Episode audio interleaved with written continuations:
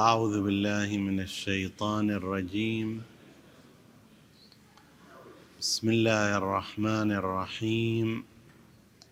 والصلاة والسلام على أشرف الأنبياء والمرسلين. أبي القاسم المصطفى محمد.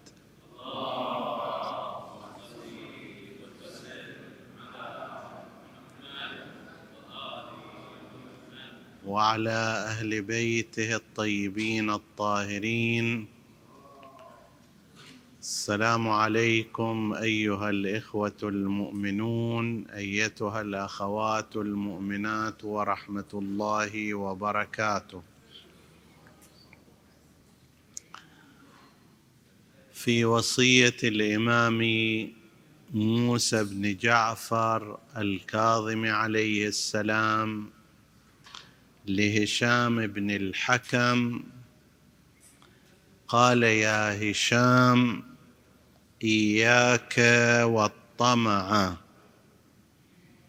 وعليك باليأس مما في أيدي الناس.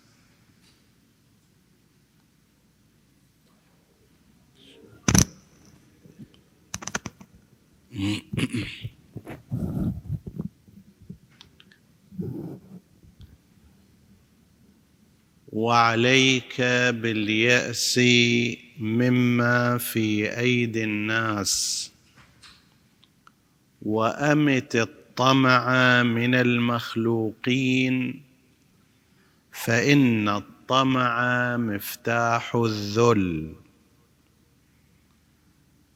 واختلاس العقل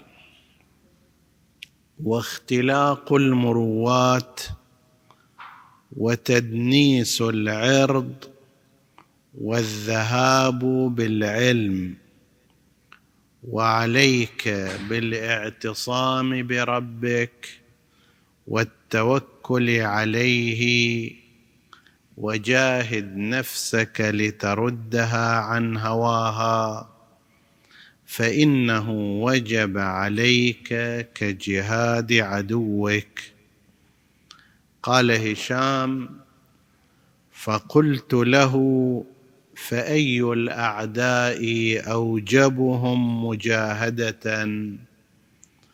قال عليه السلام أقربهم إليك وأعداهم لك وأضرهم بك وأعظمهم لك عداوة وأخفاهم لك شخصا مع, دنو مع دنوه منك ومن يحرض أعداءك عليك وهو إبليس الموكل بوسواس القلوب.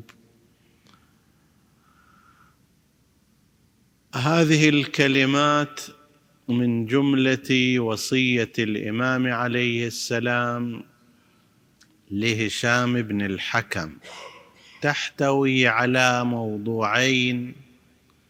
الموضوع الأول التحذير من الطمع والموضوع الثاني التحذير من أعدى أعداء الإنسان وهو إبليس.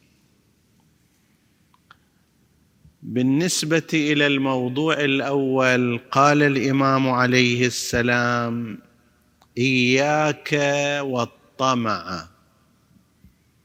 هذا التعبير إياك قد يأتي في صيغة المفعول لإفراده مثل إياك نعبد. إياك نعبد وإياك نستعين معناها نعبدك ونستعينك.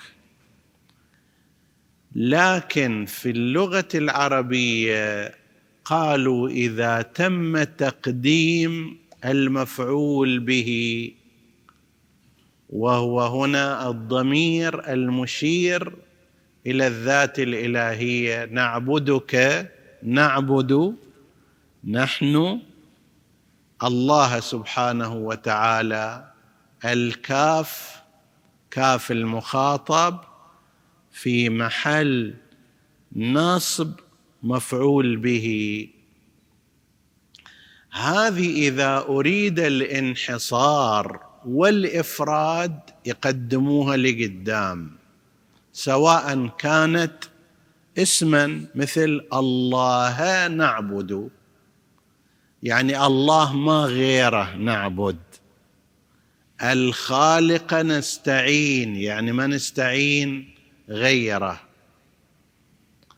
كذلك إذا أريد تقديمها في صيغة الضمير بس ما يقولون في اللغة العربية مثلا ك نعبد وإنما يقول إياك نعبد. ضمير منفصل هنا اللي كان متصل في نعبدك حولناه إلى منفصل وقدمناه ليفيد الانحصار. إحنا نقرأ مثلا سورة الفاتحة. بشكل مستمر حتى واحد يتبين ليش يقال إياك نعبد إياك نستعين ولا يقول نعبدك ونستعينك. لهذا الغرض لغرض الإشارة إلى أن عبادتنا لله له على سبيل الانحصار والإفراد ولا غير. هذا أحد التركيبات. التركيب الثاني في كلمة إياك أنها تشير إلى التحذير فتقول إياك إياك والطمع. إياك إياك والتقصير يعني أحذر دير بالك اجتنب لا تروح وراء هذا. فالإمام عليه السلام يستخدم هذا التعبير بالنحو الثاني إياك والطمع. دير بالك. احذر. اجتنب الطمع. طيب. إياك والطمع وعليك. باليأس مما في أيدي الناس اللي هو المقابل للطمع. ما هو الطمع أساسا؟ وهل هناك طمع ممدوح وطمع مذموم أو لا؟ الطمع هو شدة الميل إلى شيء شدة الميل إلى شيء من الأشياء يقال له في اللغة العربية طمع. وهذا بحسب ما يتعلق به تارة يكون ممدوحا كما في القرآن الكريم في كلام نبي الله إبراهيم عليه السلام والذي أطمع أن يغفر لي خطيئتي يوم الدين الذي خلقني فهو يهدين. والذي هو يطعمني ويسقين. إلى أن يقول والذي يعني الله هو ذلك الذي أطمع أنا أن يغفر لي خطيئتي يوم الدين. فإذا الطمع هنا طمع شنو؟ جيد. لأنه خلق نبي من أعظم أنبياء الله عز وجل. ليش صار هنا الطمع زين؟ لأن ما يرتبط به حسن ما يرتبط به أنا عندي إصرار كبير حرص شديد توجه كامل لكي يغفر الله سبحانه وتعالى لي ولكم إن شاء الله خطاياكم. طيب وهكذا الحال في كلام السحرة أمام فرعون أنهم نطمع أن يغفر لنا ربنا خطايانا. هذا كلامهم. فإذا هذا الطمع طمع حسن. لماذا؟ لأن ما يرتبط به شيء حسن. شدة حرص أنا أطمع في الجنة أحرص عليها. أطمع في أن أرتقي إلى أعلى المراتب الدينية والعلمية والاجتماعية لنفع الناس. هذا طمع محبوب ومطلوب.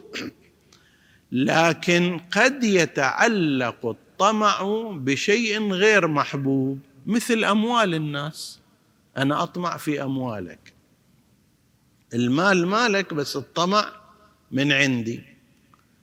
أطمع فيما لديك أنظر فيما عندك من أشياء وأطمع فيها. أنظر إليها اولا. لا أقصر نظري.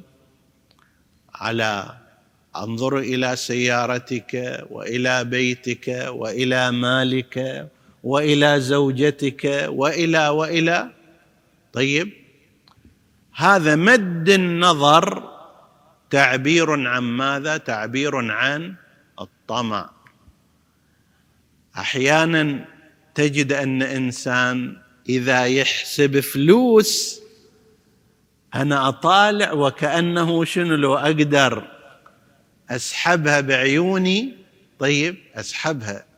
لذلك بعض الناس يخفون هذه الفلوس ما يحسبوها قدام الآخرين. هذا من أنحاء الطمع.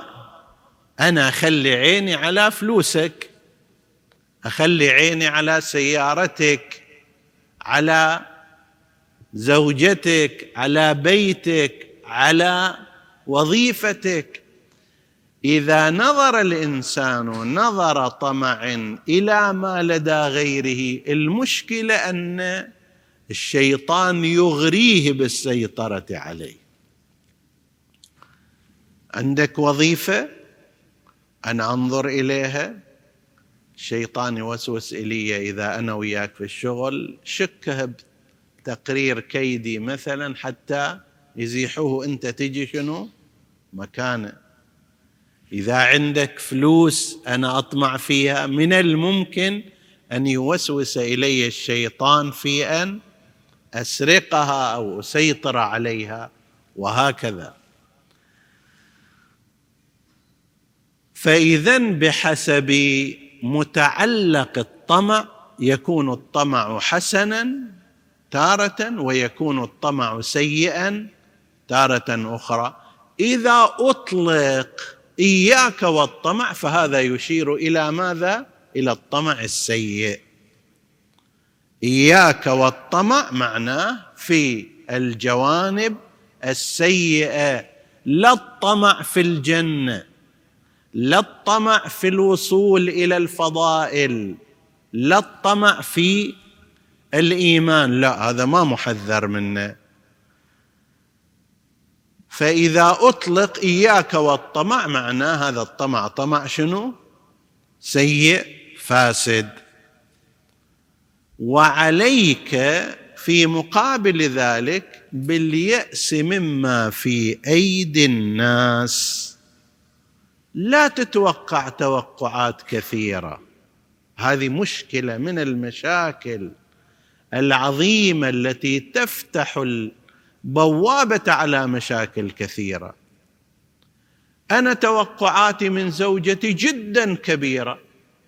طيب إذا هي تشتغل أفكر أنه خليها تأخذ إلي قرض.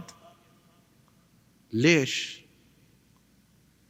عليك باليأس مما في أيدي الناس. فأروح أقول لها تعالي أخذي إلي قرض أنت موظفة وتقدري تاخذي. هي هم تقول يا ما حصلت أن ناس ما قدروا يسددون. بعدين تورط نفس اللي ماخذ القرض. طيب. كثير من الأحيان قبل عدة أيام كانت عندنا قضية أحد المؤمنين عرضها. أحد أسباب طلب الزوج الانفصال هو هذا. قال لزوجته أنت عندك راتب موظفة وأنا ما عندي قدرة على الاقتراض فاقترضي باسمك. قالت لا أنا ما أحمل نفسي قرض ما أدري أبقى في هالشغل ما أبقى في هالشغل طيب ما أسوي هذا. بعد ما تسوي هذا معناه أنت مو مخلصة إلي. أما تجيبي الفلوس ولا أنت شنو؟ ما مخلصة إلي. فاذا أنا لا أستطيع الحياة معك وبدأ مشوار الطلاق. عليك باليأس مما في أيدي الناس.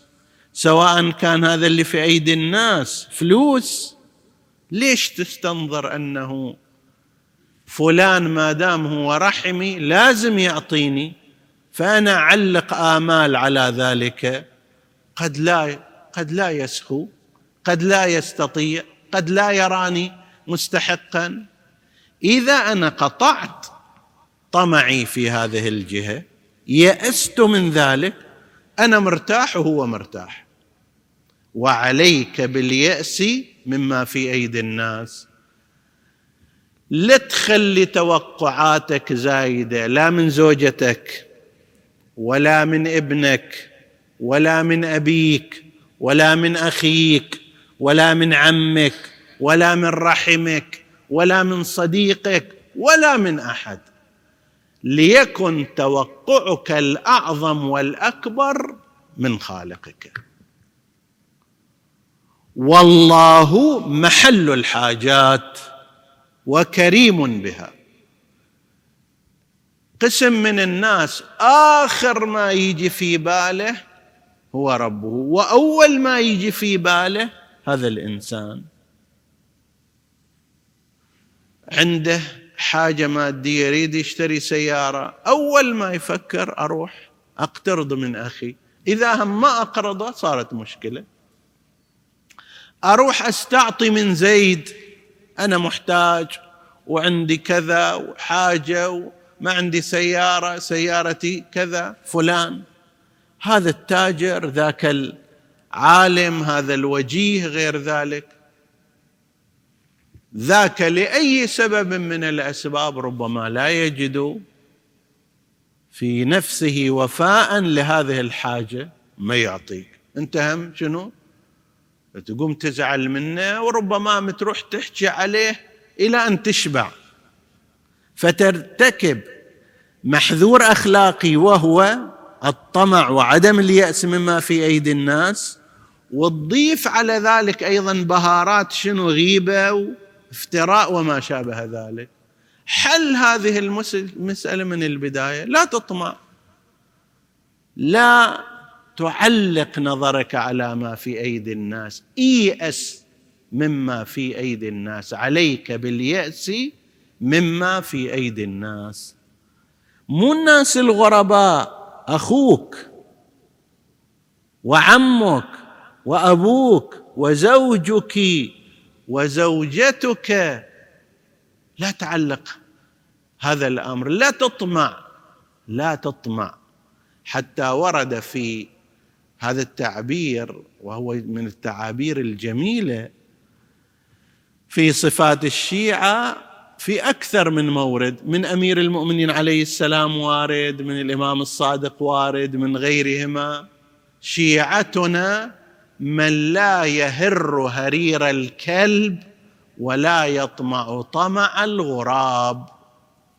هرير الكلب محلها يصير حديث عنه. طمع الغراب شلون؟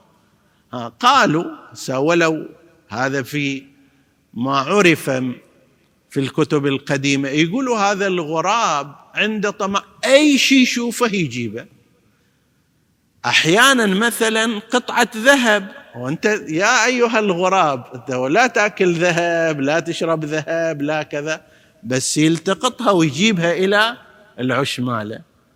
لو جبت مثلا عشبة تسويها في داخل العش مالك إلى وجه جبت لنفترض ريش جبت قماش إلى وجه بس ذهب شنو؟ شو تسوي فيه؟ طيب كثير من الأشياء يقولون في أحوال الغراب أنه يلملم. كل شيء الموجود يلمه ويجيبه إلى مكانه.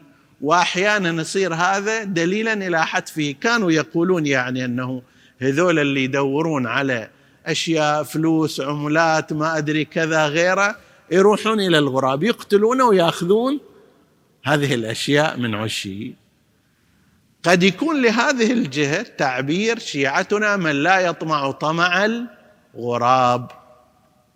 طمع شيء سيء. لا تفكر لا تتوقع توقعات زايدة لا تمد عينك إلى غيرك. سواء في أمر بسيط أو أمر خطير. خلي يمتحن الإنسان نفسه.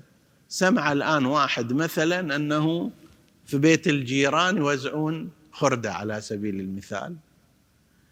قسم من الناس يقول لك أنا ما أروح وراء السالفة. قسم من الناس لا يقول خب خلنا نروح ونشوف. ويمكن يصارع هذا ويدافع هذا وعرقل إلى ذاك. بعدين يتبين إلى أنه ماكو شيء بس هالشكل. هذا يتبين أن الإنسان عنده شنو؟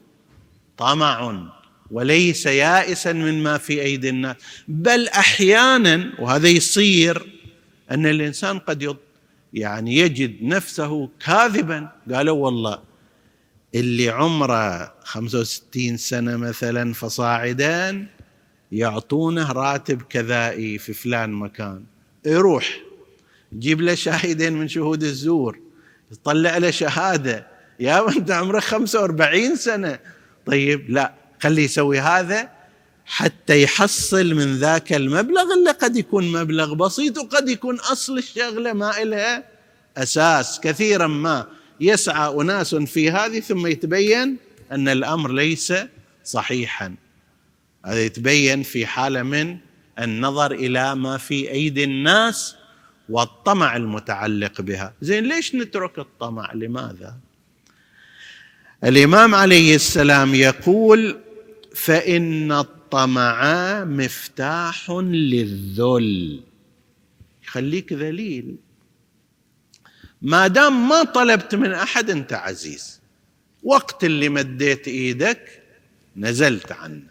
اليد السفلى ما يمكن أن تكون كاليد العليا؟ ثم بعد ذلك ذاك أيضا يمكن أن يردك ويمكن أن يقبل وعلى التقديرين أنت بالنسبة إليه في موقع شنو؟ ذلة وليس في موقع عزة.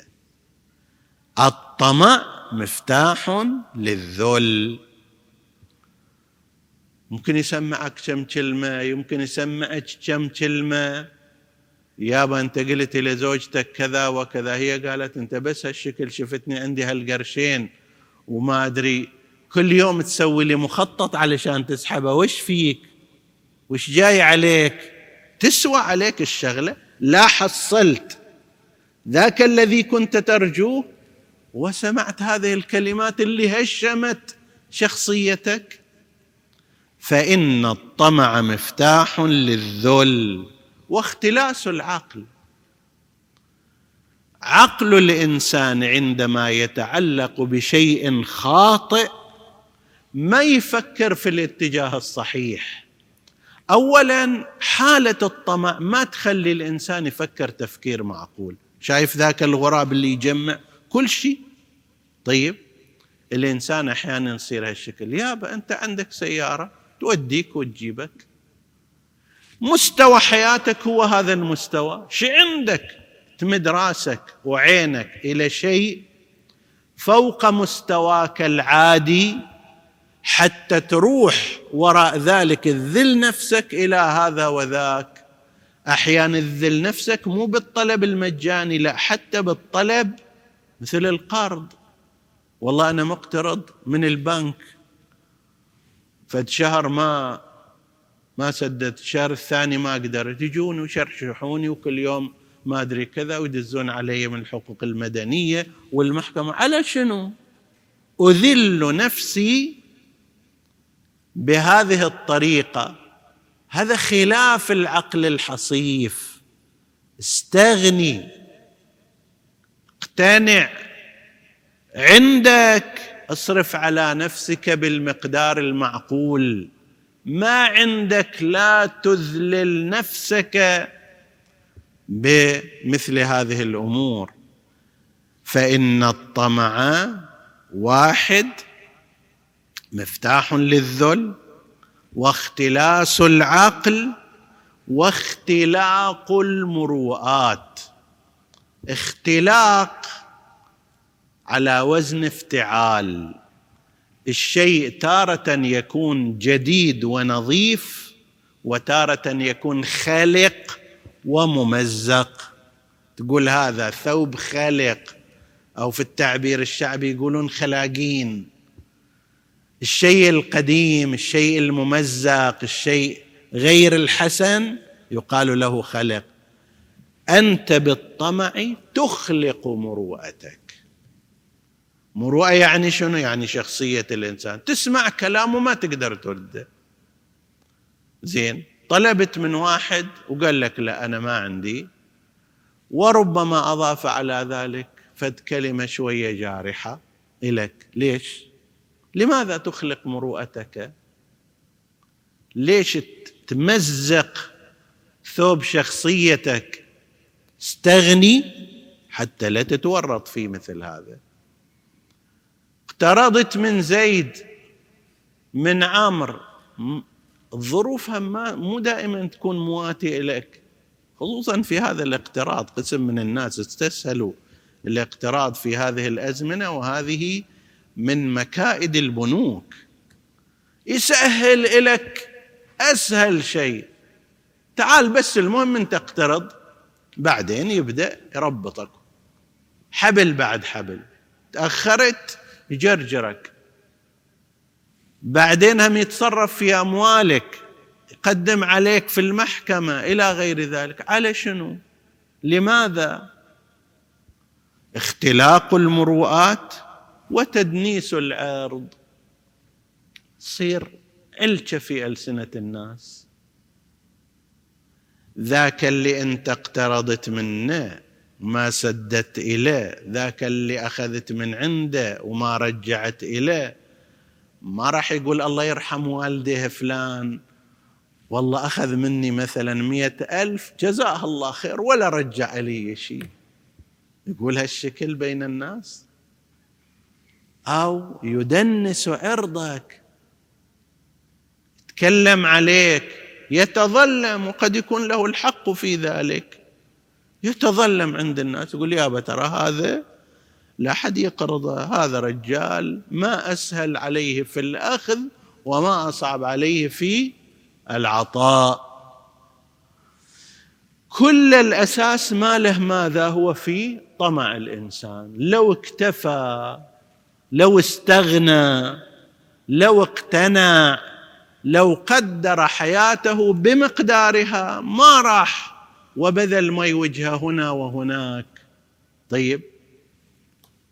وتدنيس العرض والذهاب بالعلم.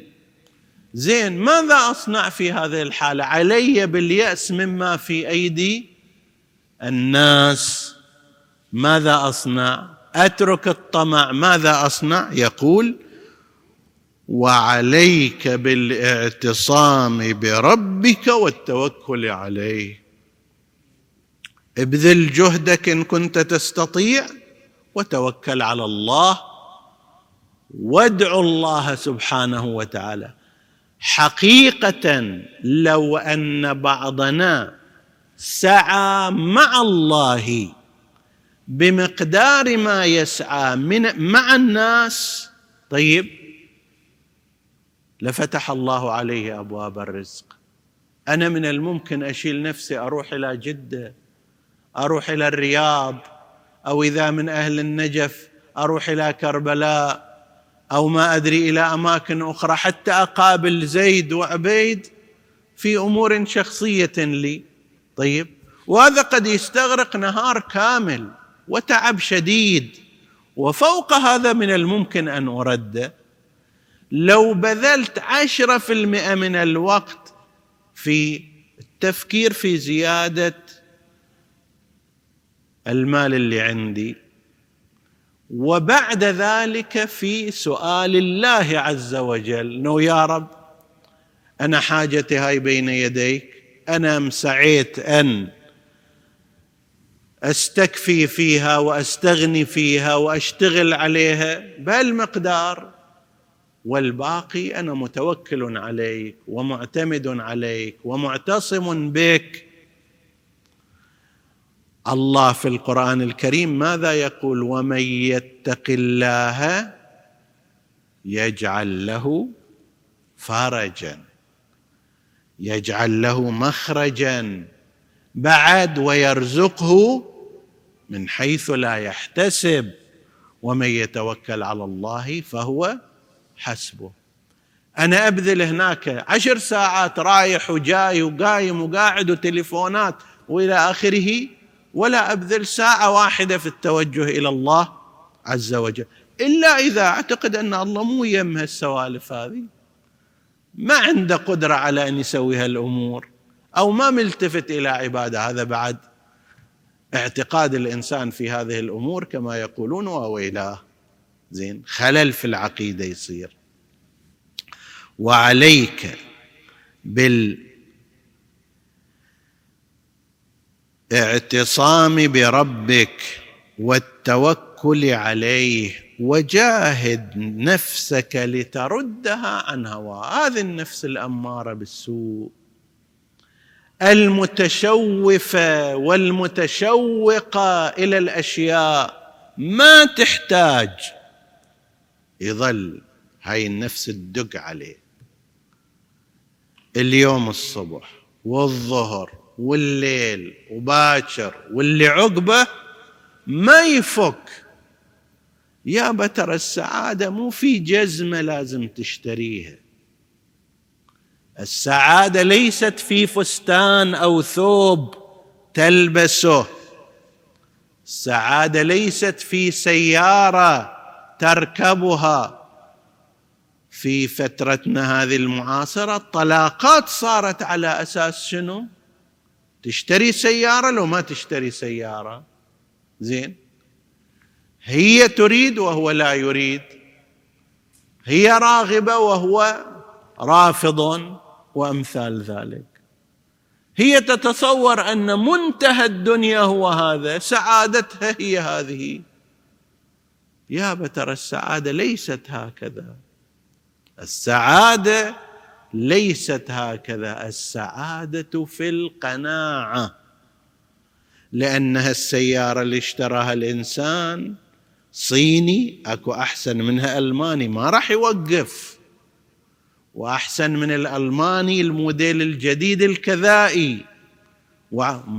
والباب مفتوح. يعني مو مثلا تقول أنا وصلت لهني انتهى الأمر. لا. الشيطان يظل يثير في الإنسان الحالة الشهوية والرغبات الدائمة. ما يوقف ما يوقف إلى ان كما يقول الخبر. ولا يش لو لو كان لابن آدم واد من الذهب لابتغى واديين. ماكو ما يوقف. زين.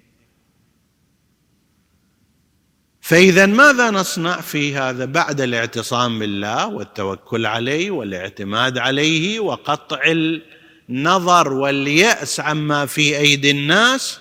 نجاهد أنفسنا. نقمع أنفسنا هذه الرغبة. ليش الشرع سوى لنا هالأشياء هذه؟ الله يقدر يخلي الإنسان يتزوج بلا حدود لو لا يقدر.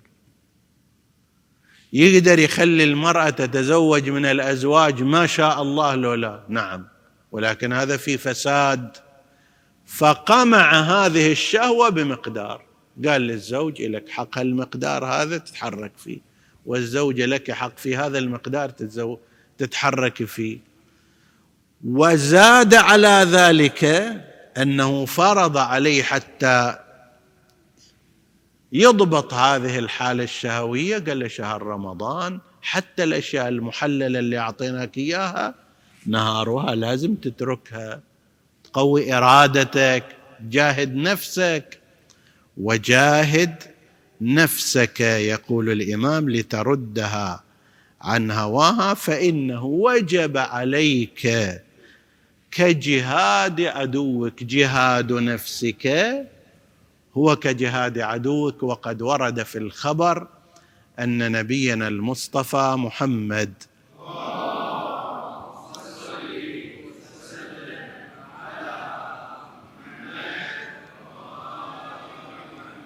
نظر إلى قوم قد رجعوا من غزوة ومعركة فقال لهم مرحبا بقوم قضوا الجهاد الأصغر وبقي عليهم الجهاد الأكبر بقي عليهم الجهاد الأكبر. يا رسول الله ما الجهاد الأكبر؟ أكو بعد أكثر من هذا؟ سيوف ودماء وشمس وكذا قال نعم جهاد النفس. جهاد النفس هو الجهاد الأكبر.